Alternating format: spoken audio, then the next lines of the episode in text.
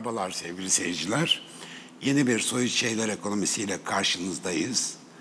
Bugün YEKON yani açılımıyla Yaratıcı Endüstriler Konseyi Derneği Başkanı Eray Sertaç Ersay'ını konuk ediyoruz. Hoş geldin. Hoş bulduk. Sertaç. Sertaç mı daha çok kullanıyorsun? Sertaç. Bankacıların klasik şeyidir. Ya onu bir yere not etsenize mesela. doğru, doğru.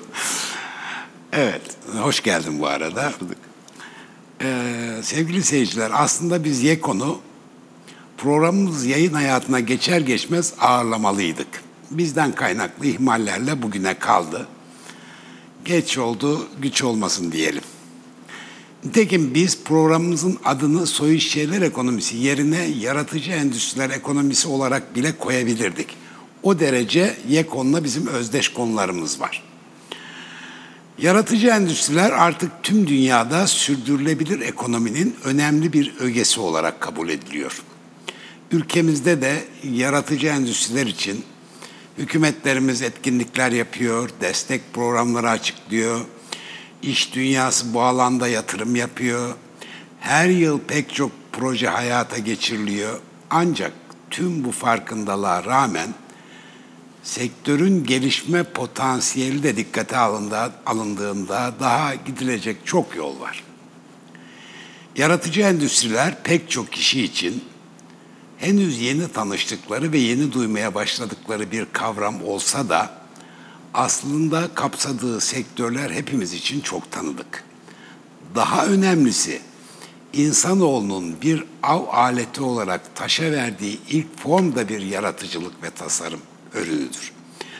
Yani o derece eski ve köklü bir yaklaşımdan, bir olgudan söz ediyoruz daha doğrusu. Bu bakımdan kavramın yeniliği olgunun da yeni olduğunu göstermiyor. Mesela Güney Kore kültür atağını başlattığında belki de yaratıcı endüstriler kavramı yoktu bile. Peki neler var bu kavramın içinde bir üstünden geçelim. Fikri haklara tabi tutulan edebiyat, dizi, sinema, müzik, multimedya, zanaatlar, dijital tasarımlar da dahil olmak üzere tasarım faaliyetlerinin tümü yani mimarlık, peyzaj tasarımı, endüstri ürünleri tasarımı, grafik tasarım, moda tasarımı ve ayrıca plastik sanatlar, reklam, markalama ve bunlarla ilgili tüm ticari faaliyetler artık tek bir kavramma yani yaratıcı endüstriler olarak ifade ediliyor. Ee, kapsayıcı kalkınmanın yalnızca ekonomik olarak değil, kültürün ve kültürel çalışmaların desteklenmesiyle gerçekleşebileceği gerçeğini artık herkes kabul etmiş durumda. Aslında bu her zaman böyleydi. Şimdi ise daha büyük bir farkındalık söz konusu. Mesela bu zamana kadar gelişmiş büyük markaları ulusal kültürel kimliklerinden bağımsız düşünebilir miyiz? Veya asırlık Hollywood ne zamandan beri yaratıcı endüstri kavramıyla tanımlanır oldu? Yani kavram yeni, olgu eski. Onu demeye çalışıyor. Sözü de daha fazla uzatmayayım ama şu olguya da bir iki cümleyle değinmek istiyorum. Ekonomilerdeki yaratıcı endüstrilerin paylarını ölçen e, sizin de karşılaştığınız çalışmalar vardır.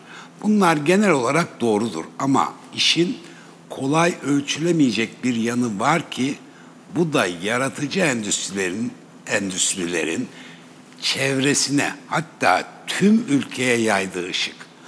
Buradan oluşan katma değer bence kolay ölçülebilir bir şey değil. Yani özel olarak yaratıcı endüstri ekonomisine odaklanmak yanıltıcı olabilir. Tüm ekonomiye bu perspektiften bakmak şarttır. İşte bu soyut şeyler ekonomisi programı biraz da bunun için var. Bu farkındalığı arttırmak için var. Ee, burada keseyim ben fazla uzattım. Tekrar hoş geldin diyelim. Hoş bulduk. Soruma buradan başlayayım mı? Ya, yaratıcı endüstrilerin öncelikle tüm ülkelerde Amerika'da belli bir rakamdan bahsediyor, bahsediliyor. Avrupa ülkelerinde yine öyle. Toplam ekonomi içindeki payı bir şekilde ölçülüyor. Bunu ölçerken nelere dikkat ediliyor? Herhalde e, bir vitrifiye ürününde tasarımın o ürüne sağladığı katma değer veya bir e, resimin müzayedede bulduğu fiyat veya işte sinema salonlarında satılan biletler sinema filmleri için. Bunlar hani kolay ölçülebilir şeyler. Ama mesela bir e, dizi Kiralık Konak herkesin bildiği bir dizi olduğu için örneği oradan vermek istedim. Kiralık Konak da sonuç itibariyle TV'de yayınlanırken bir e, ekonomik gelir elde etti. Belki yurt dışına satıldı, oradan bir ihracat geliri de oldu. Ama bölgeye sağladığı katma değer ölçülebildi mi acaba? Hı hı. İşin zor tarafından başladık ama burasını çok önemli gördüğüm için ilk soruyu buradan sormak istiyorum evet, sana. Öncelikle davet için çok teşekkür ediyorum. Rica Elbette ederim.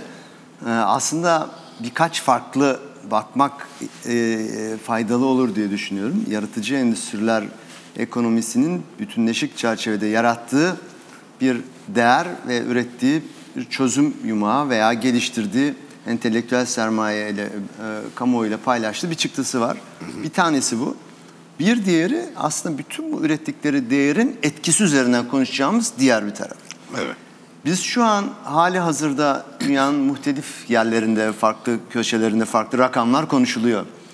Ee, bu yılı yaklaşık 1 trilyon dolara yakın 980 985 evet. milyar dolar deniyor.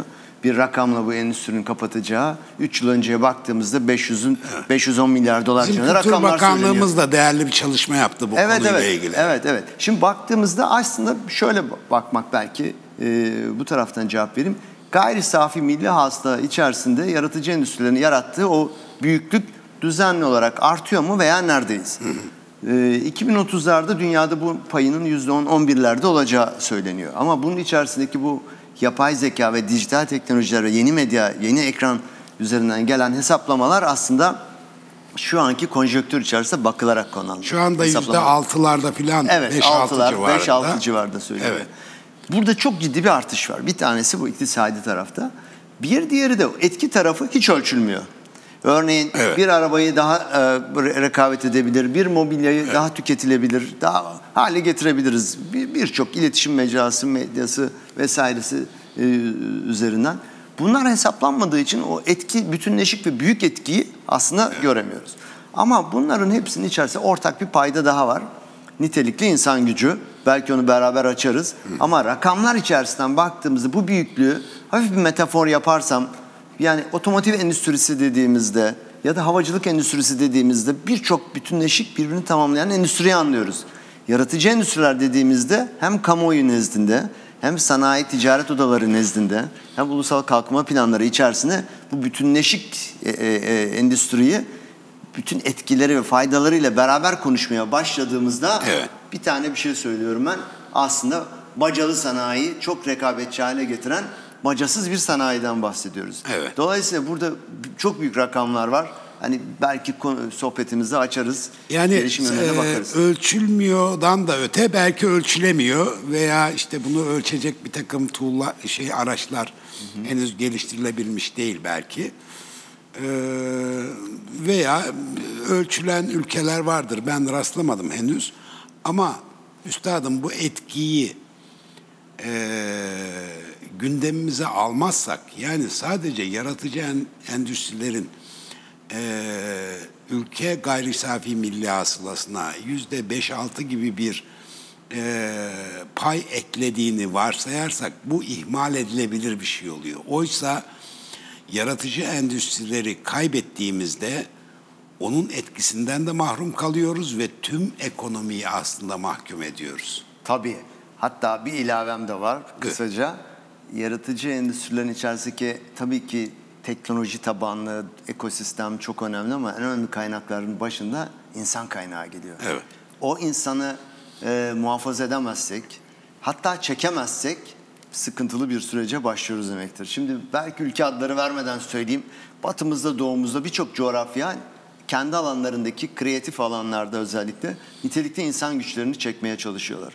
Nitelikli insan gücü çünkü bütün bu rekabet içerisindeki alandaki varlığımızı daha rekabetçi kılan, evet. daha rekabetçi olmak aslında daha fazla istihdam ve sosyal refah demek. Daha fazla geliri bölgenizde paylaşabiliyor anlamına gelir. Hani tasarım ve tasarım tabanlı baktığımızda daha rakamlar üzerinden konuşabiliyoruz. Bacalı sanayimize rakamlarla ilişkili olduğu için. Evet. Orada büyük rakamlar var. Toplam büyüklüğün içerisinde aşağı yukarı dörtte birin tasarım ve tasarım etrafından geldiği yapım, müzik, sinema ve reklam endüstrisinin da, çok daha büyük bir paydayı aldığını biliyoruz. Ama bunları kırmak gerekiyor. Rakamları da o yüzden çok bilmek ve almakla beraber çok söylemek istemiyorum çünkü değişebiliyor. Ee, yeni e, dijital teknolojiler ve e, AI ile beraber. Bütün bu yapının içerisinde baktığımızda e, bir de bıraktığımız ayak izlerimiz var. Kurumlar, örgütler, markalar ve ülkeler olarak. Evet. Ayak izimizin nasıl bir ayak izi olduğunu da tanımlıyor bunlar, bu endüstriler. Evet. Evet. Peki bu endüstrileri ama bir tane bir şey var belki ilerlemeden onu da söyleyeyim beraber açarız. Endüstriler birbiriyle konuşabiliyor mu?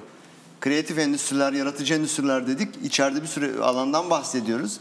Bu endüstriler kendi varlıkları içerisinde değer üretirken birbirleriyle konuşmadan bunu yapıyorlar. Peki tasarım yönetimi diye bir şey yok mu? Var. Tabii. Bu tasarım yönetiminin aslında bu disiplinleri bir araya getirmesi gerekmez mi? Tabii şöyle sektöre, büyüklüğe, ölçüye, içinde bulunduğumuz rekabete ve içinde bulunduğumuz kurumun veya hizmet verdiğimiz kurumun strateji ve vizyonuna göre değişebilir bunlar. Ama o ortalama bir e, beklenti üzerinden gidersek tasarım yönetimi dediğimiz mesele zaten aslında bu bilinmezleri bilinebilir, ölçülebilir, rekabet edebilir ve bu rekabetin içerisinde fayda üretebilir tarafa getiriyor. Getirirken de bir şey yapıyor, insanı merkeze alıyor. Çünkü bizim aslında konuştuğumuz ve bu alanlarımızın hemen hemen tamamının merkezde insan ve insan odağı var. İnsanı koyduk mu da bir ke- sihirli bir kelime daha geliyor. O da yüksek empati. Çünkü onlara bir şey vermeye çalışıyoruz. Evet. Bazıları çözüm olabilir, bazıları da sanatın varlığıyla e, ortaya koyduğumuz o entelektüel sermayenin e, yüksek estetik değerlerle örülmüş çıktıları olabilir. Kimisi sanayi ürünü olabilir, kimisi bizim duygularımıza hitap eden sanatın daha fazla etki alanına aldığı alanlar olabilir. Ama hep beraber ortaklar. Bunları beraber çözen coğrafyalar inanın daha nitelikli, daha kabul görmüş, e, daha mutlu ve huzurlu ekosistemler yaratıyorlar. Bu bir köy ise köy, bir kasaba ise kasaba, kent ise kent, devletse devlet, coğrafya ise coğrafya. O yüzden de Covid döneminde tanıklık ettiğimiz bir ya, anekdotu ben paylaşmak isterim. Lütfen. Bu kadar dağınık ve bu kadar her şeyin durduğu bir dönemde yaratıcı endüstrilerin oyuncuları dünyada ilk ilk hemen tepki verip bu konuda bilmedikleri bir alanda ne yapabiliriz diye kümelendiler, odaklandılar. İçinde benim de olduğum birçok uluslararası proje oldu. Orada şunu gördüm. Önce çaresizlik, çaresizliği bir iki gün içinde atıp hemen yaratıcı çözümlere ne yapabiliriz diye baktılar. Ve de çok hızlı birbirleriyle bağlantı kurdular. Orada bir şey daha çıktı.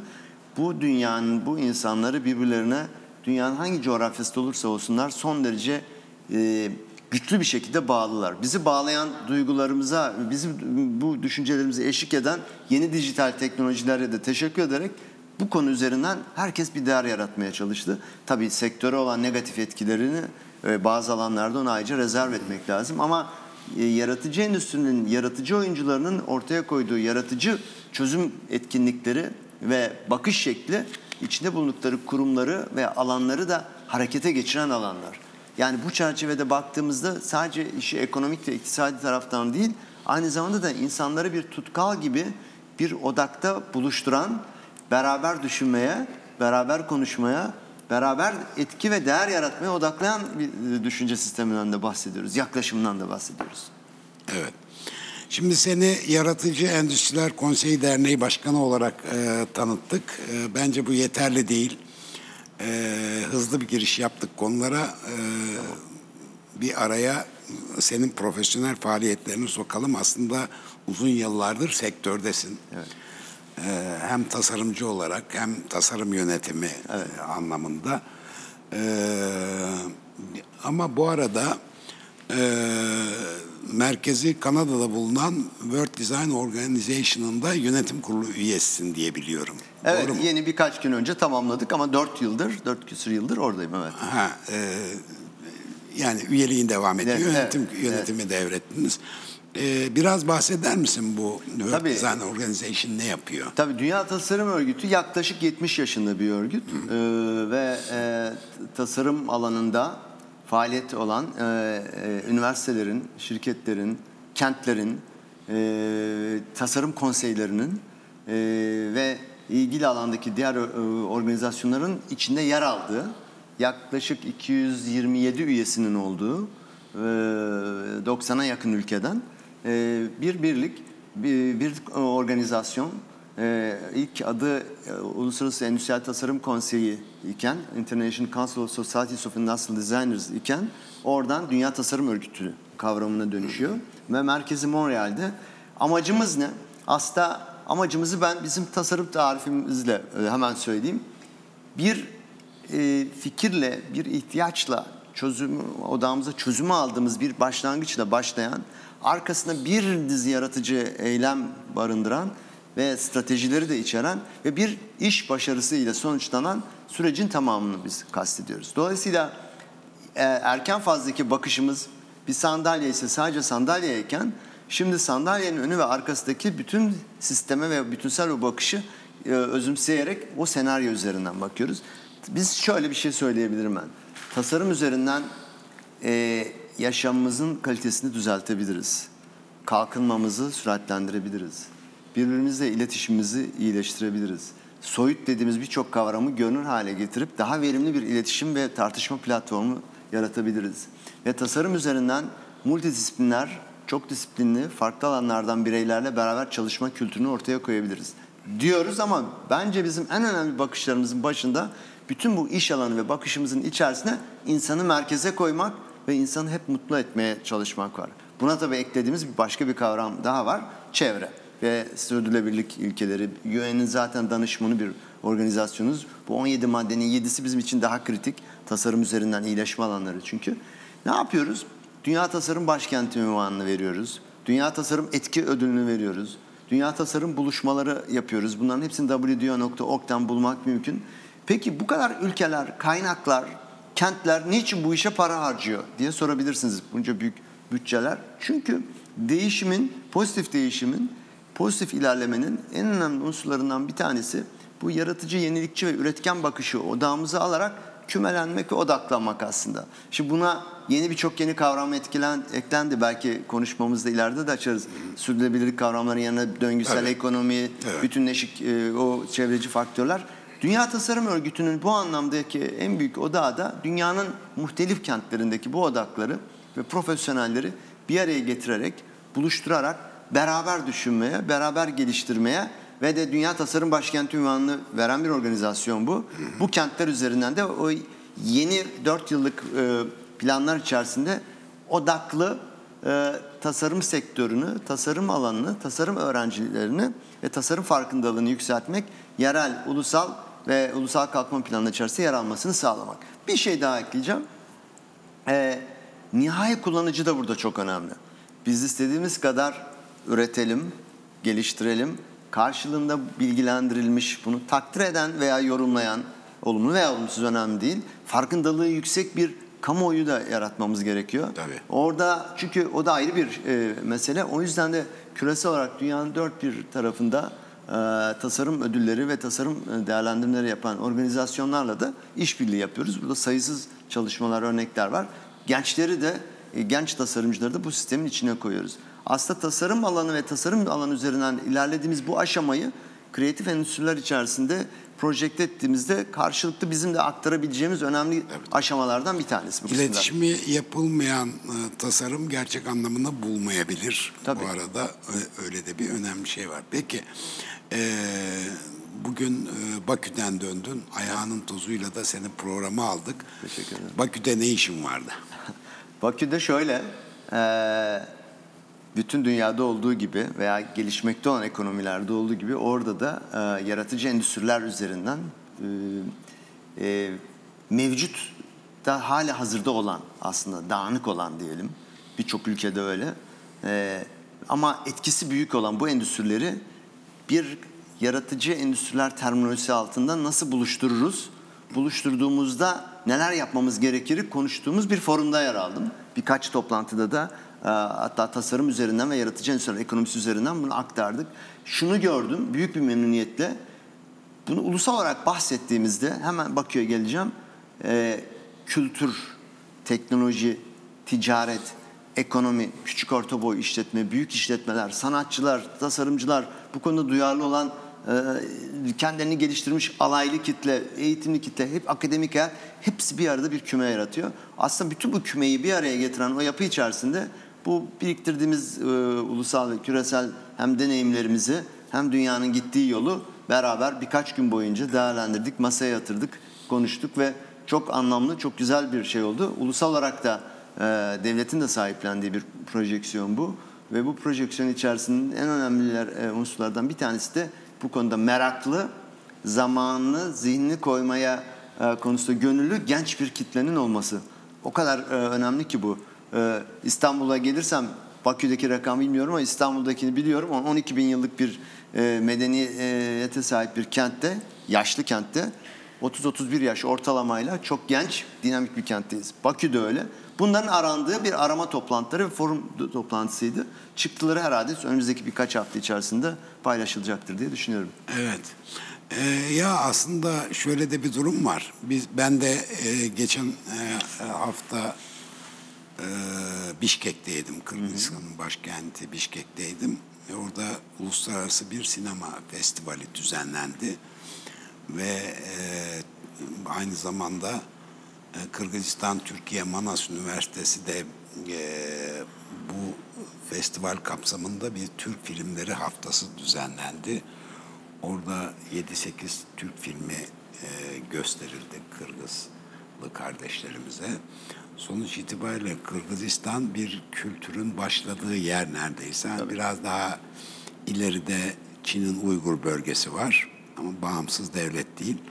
Oralardan Balkanlara kadar gelen e, bir kültür imparatorluğu söz konusu. Hı hı. E, yani hepimiz bu o imparatorluğun ortak üyesiyiz yani bir şekilde. Hı hı. Bu bakımdan Bakü de e, anlamlı bir yerde duruyor.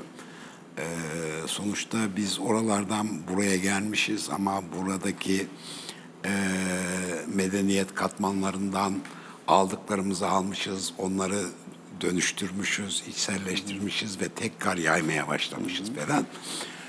Büyük bir kültürel imparatorluktan söz ediyorum ben. Ee, aslında bu potansiyeli de açığa çıkaracak işbirlikleri gerekir diye düşünüyorum. Bu bakımdan Bakü'de anlamlı. Evet hemen birkaç bir şey ekleyeyim. Yani hatta bu geleneksel ve biriktirilmiş bu e, entelektüel ve kültürel kodların deneyimlerin üzerine şimdi son dönemde animasyon gibi Evet. E, yapay zeka üzerinden odaklı yeni startuplar gibi e, gerek Taşkent'te gerek Bakü'de gerek Kazakistan, Kırgızistan'da evet. oradan gelen değerli birçok dostlar da vardı. Ve hepsi aslında bu konuda işbirliklerine hem açıklar hem de bunu bir endüstri olarak tanımlamak durumundalar. Ee, az önce konuşmalarımızın içerisinde bacasız ve bacalı sanayi diye söyledim. Ee, bacalı sanayi hizmet vermek için bacalı sanayinizin olması gerekmez. Bu coğrafya özellikle Bakü bu konuda hemen yakın ve etraftaki bacalı sanayinin büyük endüstri oyuncularıyla ve de kendi yarattıkları endüstriyle bulundukları yerden bu cevabı verebilir. Tıpkı burada hiç örneklemede de kaçınmadan Avrupa'nın kuzeyindeki sevgili Nordik e, dost ülkelerin e, yaptığı gibi. Dolayısıyla burada büyük bir ekosistem var ve bence hazır bunun ilk açıldığı e, bir sayfa bu ve açıldığı sayfalardan bir tanesi. Çok önemli olacağını düşünüyorum. Önümüzdeki yıl ve yıllarda daha da ilerleyecektir. Bu konuda oluşan inisiyatifler var. Bazılarının içerisinde ben, ben benim de birkaç yıldır aldığım e, sorumluluklarım var.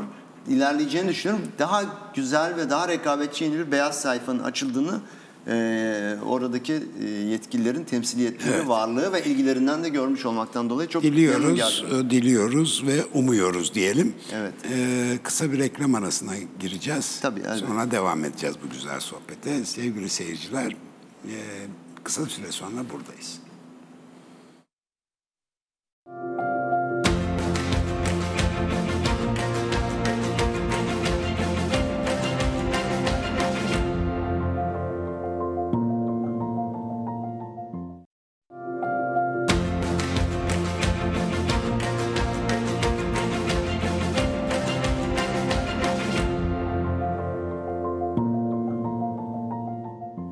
Tekrar merhabalar sevgili seyirciler. Soy Şeyler Ekonomisi'nin ikinci bölümüne devam ediyoruz.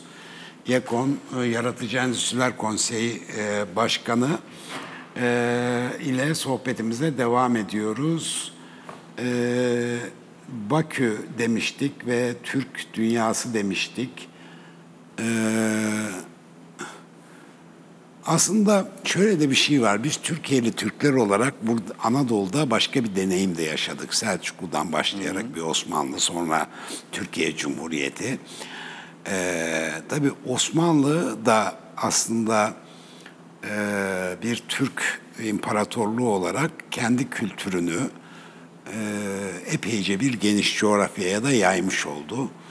Şöyle bir tanım var. E, kahveyi cezvede pişirip fincanda içenler. Hı hı. Ee, kahvenin de e, Yavuz Sultan Selim döneminde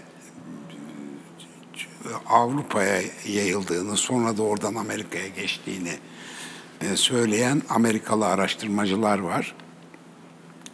Burası bir kültür havuzu. İşi politize etmeden, yani Osmanlı İmparatorluğu hayalleri kurmanın hiç gereği ve anlamı yok. Ama bu kültür coğrafyasını, bu kültür havuzunu hepimizin yararlanabileceği, bütün unsurların yarar, yararlanabileceği ortak bir kültür havuzu olarak görebiliriz. Bu ne demek? Bize çok geniş bir kültür e, endüstrileri imkanı da ve, vermiş oluyor. Öyle değil mi? Yani Türk dünyası bir taraftan aslında Balkanlar, Akdeniz, e, e, Kafkasya, e, zaten Orta Asya'dan buralara gelmiş durumdayız. Böyle baktığınızda dünyanın çok önemli bir kısmını etkileyen bir kültürün, tabii bu kültür alışverişleriyle, salt bir e, kültür olarak da görmek mümkün değil tabii ki ama hı hı. Türklerin e, sonuç itibariyle sentezlediği bir kültür hı. olarak bakabiliriz buna. Çok geniş bir coğrafyadan söz ediyoruz. Bu da bize bir takım imkanlar herhalde veriyor, fırsatlar veriyor diye düşünüyorum. Sen ne diyorsun? Kesinlikle. Ee, yani e, sayısız sayıda bu coğrafyaların üzerinden uçarak ya çok doğuya ya çok batıya gittik uçakla. Ee, ve de ben kendi adıma e, uzunca bir süre sonra bu coğrafyayla buluştuğumda e, biraz üzüldüm. Daha önce bu temasları sağlamak gerekiyor. Evet. Çünkü e, karşınıza şöyle bir şey çıkıyor. E, alıştığınız, tanık olduğunuz, parçası olduğunuz e, bir kültür ve büyük bir coğrafya çıkıyor. İkincisi bu kadar üretken, yaratıcı, lokal veya kendi ölçeklerinde ulusal ve uluslararası düşünen, düşündürten, üretken insanların varlığına tanık olmak bir yani. diğer şey. Hı hı. Ayrıca da ulusal olarak da kültüre, sanata bu kadar yatkın ve yakın ve de kaynak ayıran bir coğrafyadan, bütünleşik coğrafyadan bahsediyoruz.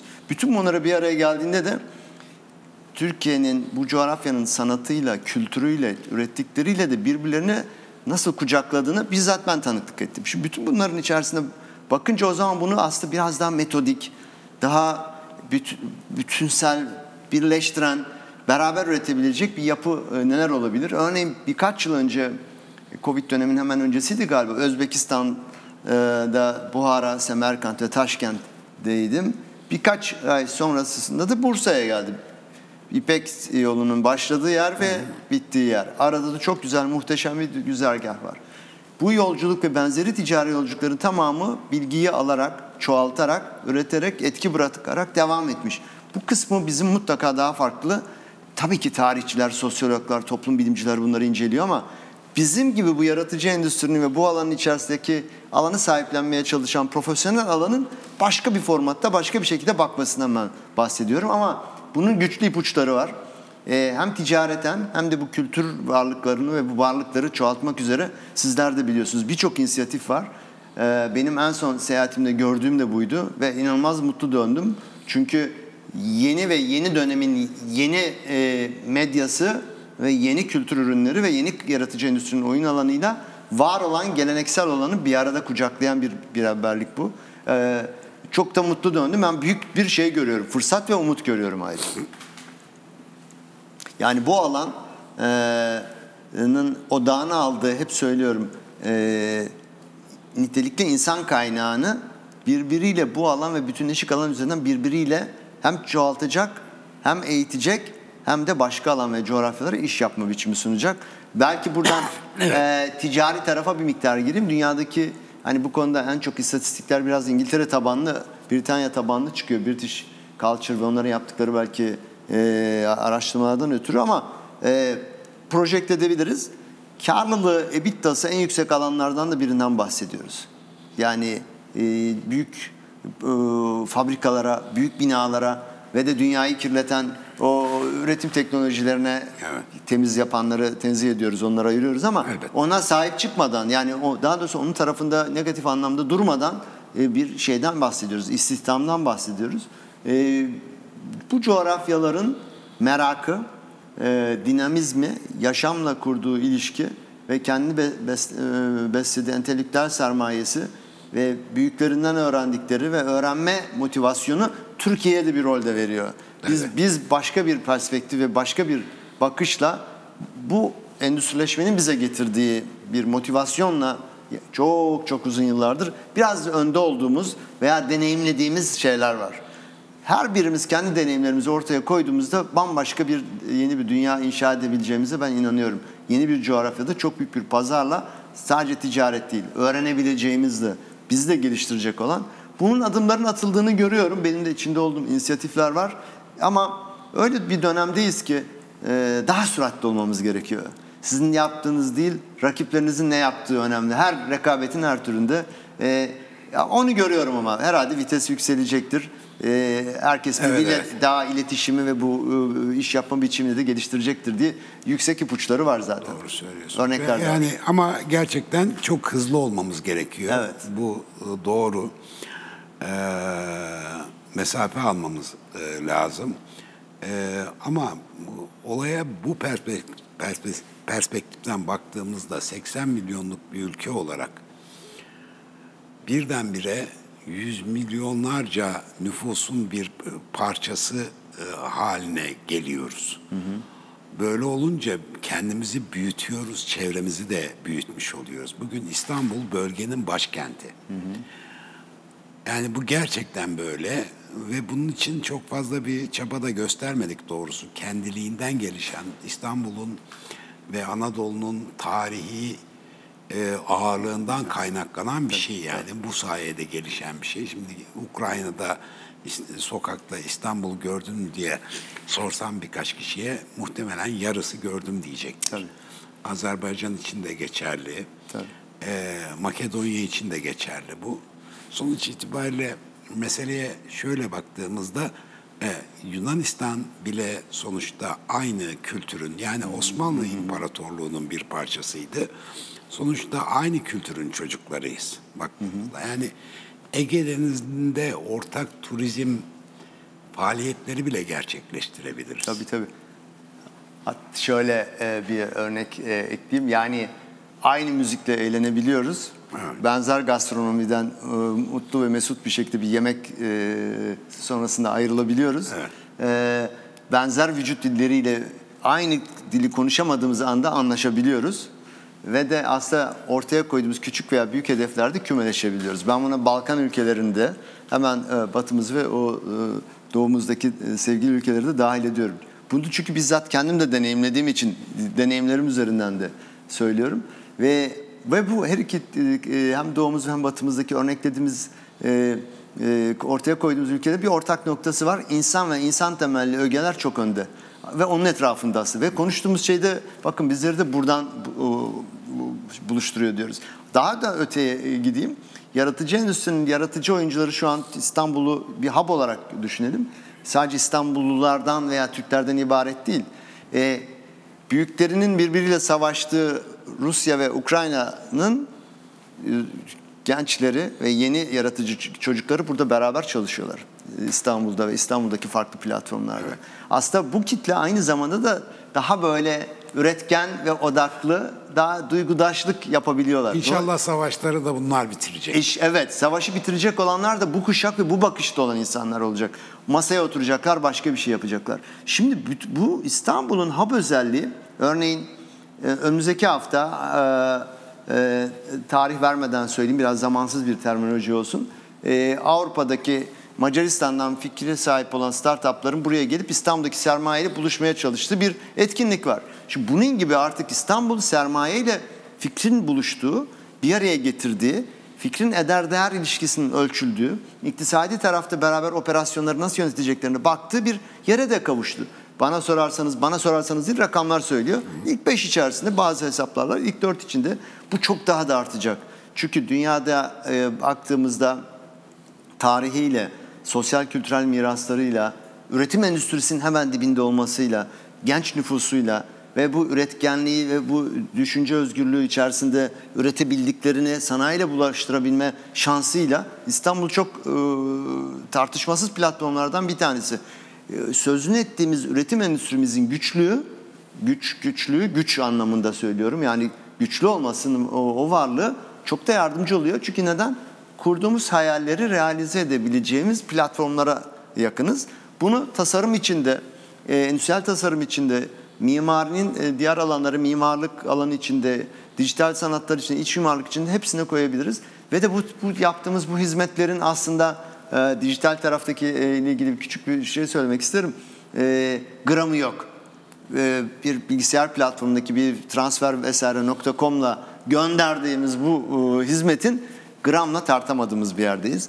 Ve gramla tartamadığımız bir yerde de yeni bir paradigma kayması oluyor. Peki biz bunu nasıl ölçeceğiz? Nasıl değerlendireceğiz? İşte ortaya koyduğunuz, davet ettiğiniz, platform olarak sahiplendiğiniz küresel ve uluslararası yetenekleri ne kadar sürede burada bulundurabilirsek. Dolayısıyla biraz e, belki e, orada da şu örneği vereyim. Artık e, coğrafyalar e, sahip oldukları metro hatlarıyla e, sahip oldukları yeşil alanlarla ayrıştırılmıyorlar. Çünkü bunlar yapmaları gereken şeyler.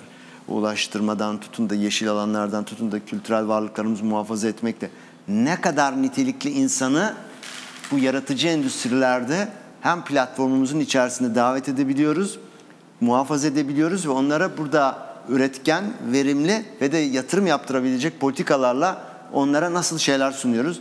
Bunun konudaki bu taraftaki şeyimiz varlığımızı motivasyonumuzu daha da güçlendirmemiz lazım. Ama e, burada bir e, umutluyuz. Çünkü global arenada dolaşan Türk gençleri bu dolaşmaların içerisinde burada da değer yaratmaya devam edeceklerdir zaten. Bu iç içe geçen bir e, yaklaşım. Dolayısıyla e, ülkemizdeki farklı kentlerdeki sanayi odalarımızın e, önümüzdeki yakın dönemde e, kent tipolojilerine bağlı olarak vermeden anlatayım ki böyle daha bir genellemiş olayım.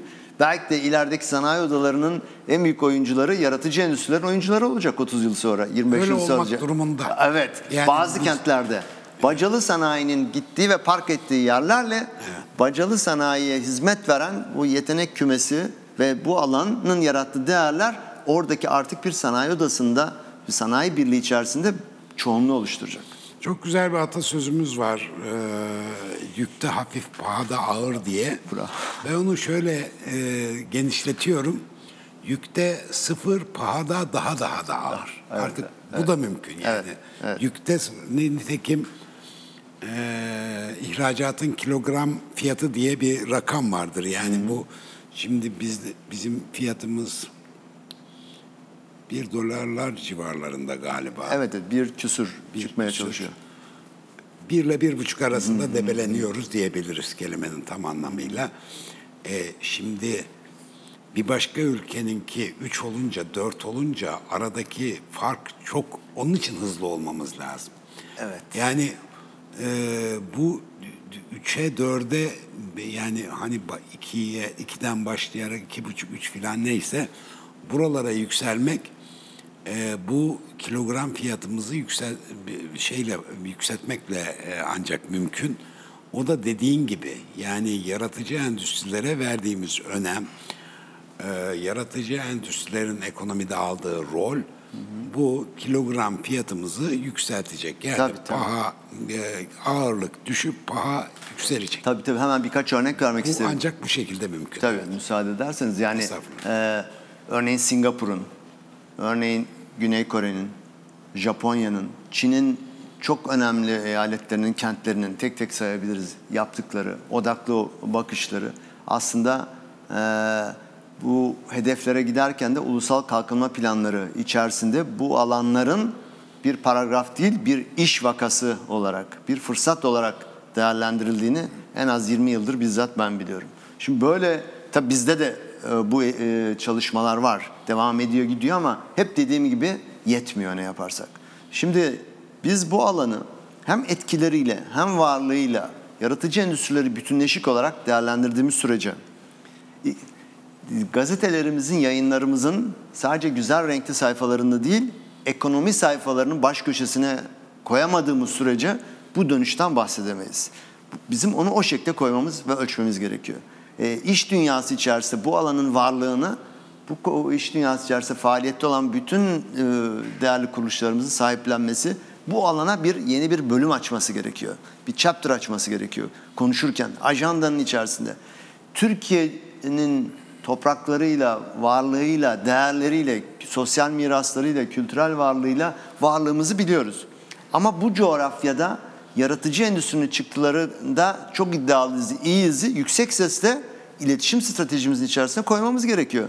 Türkiye böyle bir, bir ülkedir diyerek. Onu yüksek sesle o özgüvenin arkasındaki bütün malzeme var zaten ola geliyor. İstanbul'un kendiliğinden hub olması gibi tabi destekler, programlar, her şeyler var. Bunlar yapmamız gereken hem yerel yönetimlerin hem devletimizin. Ama unutmayalım önümüzdeki diğer kentler ve ülkeler de yapıyor bunu.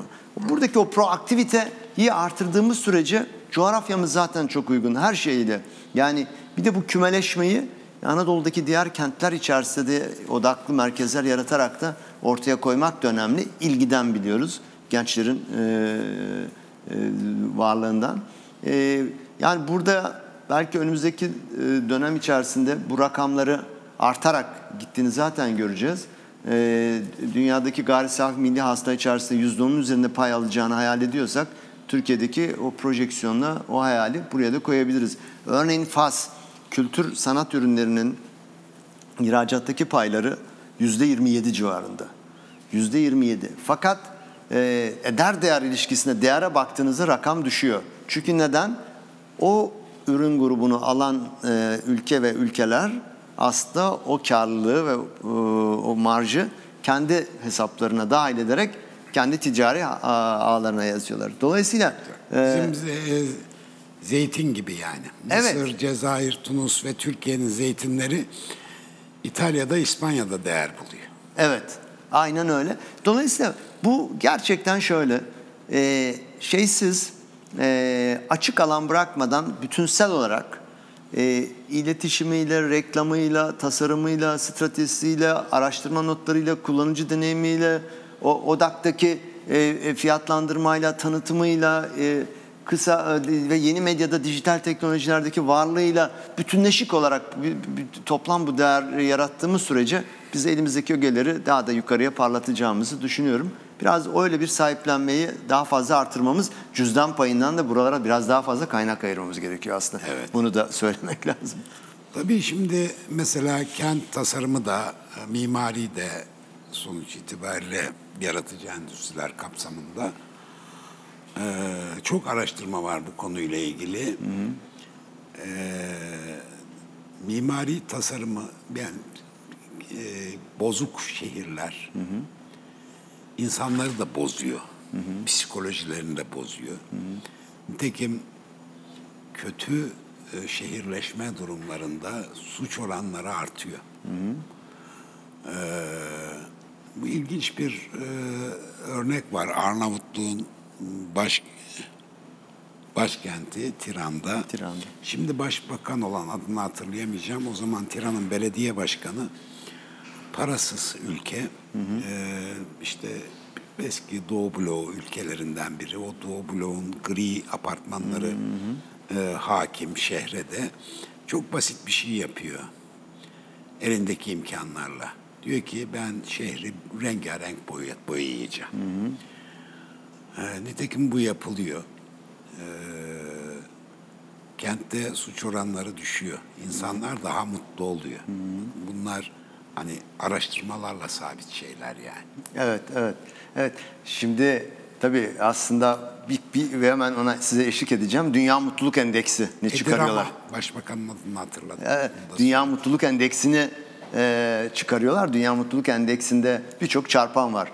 Yeşil alandan, metrekareden, ulaşımdan, e, yaşam alanıyla çalışılan alanlar arasındaki ilişkiler alanından, kentte ne kadar yaşlının yaşadığı, birinci ile üçüncü kuşağın buluşup buluşturamadığınız, Hı-hı. ayrıştırarak değil, buluşturarak çözümler üretmek gerekiyor çünkü. Bravo, evet. Yani engeller için, park yaşlar için başka bir şey değil. Herkesin aynı anda bir arada olduğu. Şu an en önemli değerlerden biri birinci ile üçüncü kuşağı ve e, engelli ve engelsizleri bir arada buluşturan aslında arayüzler diyelim kentler içerisinde. E, dediğiniz çok doğru. Benzeri şeyi bakın e, Helsinki, e, e, Tallinn, Hollanda'daki bir takım kentler. E, işte Bakü şimdi onu e, yapmaya çalışıyor. Başka bir anlamda ve başka bir adlandırmayla ama e, daha küçük ölçekli kentlerde kümeleşip büyük metropollerde beslenip büyük teknoloji parkları içerisinde yer alarak bunu yaparken yerel yönetimlere de bir şey daha düşüyor. Yerel yönetimler e, sadece belirli günler veya yılda birkaç hafta olan kutlamalarla değil, bu isimleri, bu yaklaşımları veya bu farklılıkları kentin bütün o, o yıla yayılan hayatın içerisine yedirmeleri gerekiyor. Örneğin Dünya Tasarım Başkenti projesi bunlara hep bakıyoruz zaten. Değerlendirme komiteleri bakıyor. Şimdi Bakü'de e, White City olarak adlandırdı kendini ve Bakü'nün beyaz taşıyla kaplıyor bütün Evet, evet, evet. Binalar. Bir de bu bu ekonomiye de adla verebiliyorlar. Örneğin Güney Amerika'da turuncu e, ekonomi denmesi gibi işte e, yaratıcı endüstriyel terminolojisinin diğer e, Britanya ile başlaması gibi.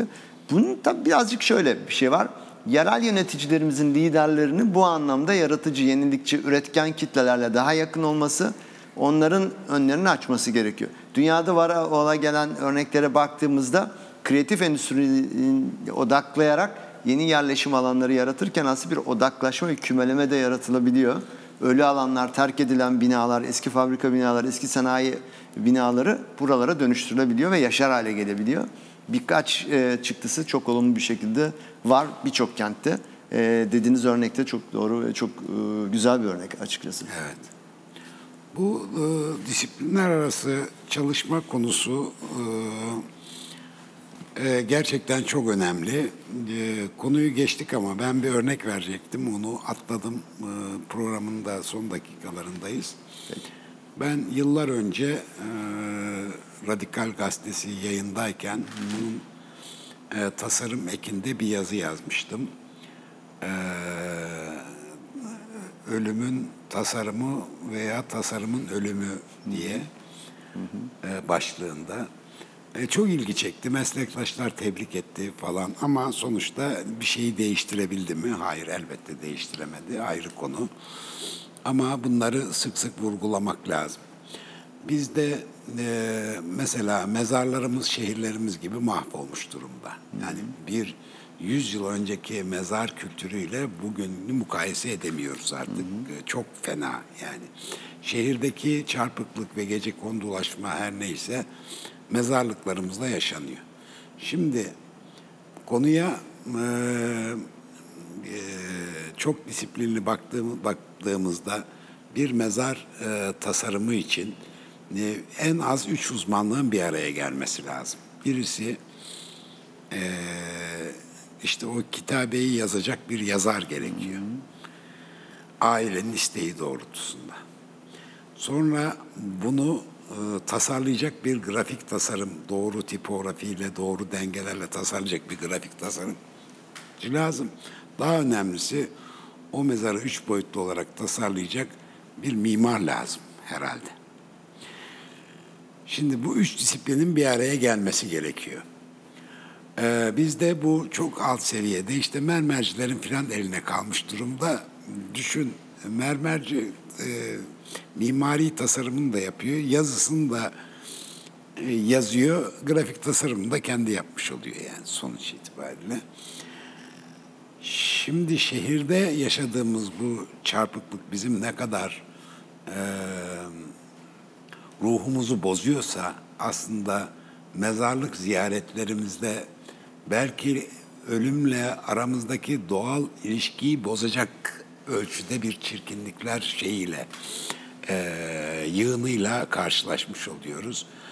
E, bu da şehirlerimiz kadar önemli bir konu. E, şehir bitti de mezarlık mı kaldı diyecek olursak bu soruya vereceğim cevap hem o hem o derim. Tabii şöyle e, çok doğru bir e, yorum. Ben de eşlik ediyorum. Kentlerimiz yeşil alanlarıyla, yaşam alanlarıyla, rekreasyon alanlarıyla, binalarımızla, karayoluyla, yaya yoluyla, bisiklet yoluyla bütünleşik. Ve her kentin hangi ölçekte olursa olsun içeride bir de bir mezarlıkla ilgili ayırdığı bir alan var. Bu da aslında yaşamın içerisinde. Evet. Ya birinci derece ya üçüncü derece ya da çevrenizden vefat eden insanlarla e, ziyaret ederek, anarak yaşamımızın içinde olan bir aslında bir bir hareket planından, alandan bahsediyorsunuz. Aynen kent planında olduğu gibi bu alanlarında bir tanesi rehabilite olması. Hatta daha ileri gidelim. Bari hiç olmadı bir yerden başlıyorsak bu alanlarda en doğruyu yaparak oradan geri gelelim. E, mezar e, çok e, doğru söylediniz. Her bir aslında bir e, bir mezar mezarlık içerisinde bir heykel gibi bir bir bir bir statü bir, bir şey yapıyorsunuz ve orada bir duruş sergiliyor. Atalarımız bunu yapmış. Evet. Yani örneklerimiz Dünyada örnekleri var. Dünyada da var. Kendi örneklerimiz de var. Sadece mezarın kendisi değil, mezarlığın bütünüyle beraber Tabii. ele alınması ve değerlendirilmesi ve yeni e, e, ne diyelim yaşam alanlarına ve tanımına uygun ve eşlik edecek şekilde getirilmesini bütün kentimiz için ben diliyorum ve kent, kent kentteki yaşam eksenleri için diliyorum açıkçası. Çok teşekkür ederim katıldığın için. Çok güzel bir sohbet oldu. Ben çok teşekkür ederim. Ee, yaratıcı endüstriler konusunda bir evet bir farkındalık var artık toplumda. Ee, biz biraz daha derinlemesine vurgu yapmış olduk. Hatta yaratıcı endüstrileri sadece yaratıcı endüstriler e, olarak görmeyin. Hatta yaratıcı endüstrilerin gelirlerini yüzde toplam ekonomi içindeki yüzde üç beşle sınırlandırmayın. Bu hayati bir konudur demeye getirdik değil mi? Evet, evet, evet. Evet, bu önemliydi. Ee, bu dikkatle bütün iş adamlarımızın, iş insanlarımızın, kamunun, belediye, yerel yönetimlerimizin bu hassasiyetle bakmaları gerekiyor konuya. Ağzına sağlık. Çok, Çok teşekkür teşekkürler. ediyoruz. Tekrar görüşmek üzere. Görüşmek üzere. Çok çok teşekkürler. Sevgili seyirciler, bir soyut şeyler ekonomisini daha bitirdik. Haftaya yine burada olacağız. Sizleri de bekleriz efendim.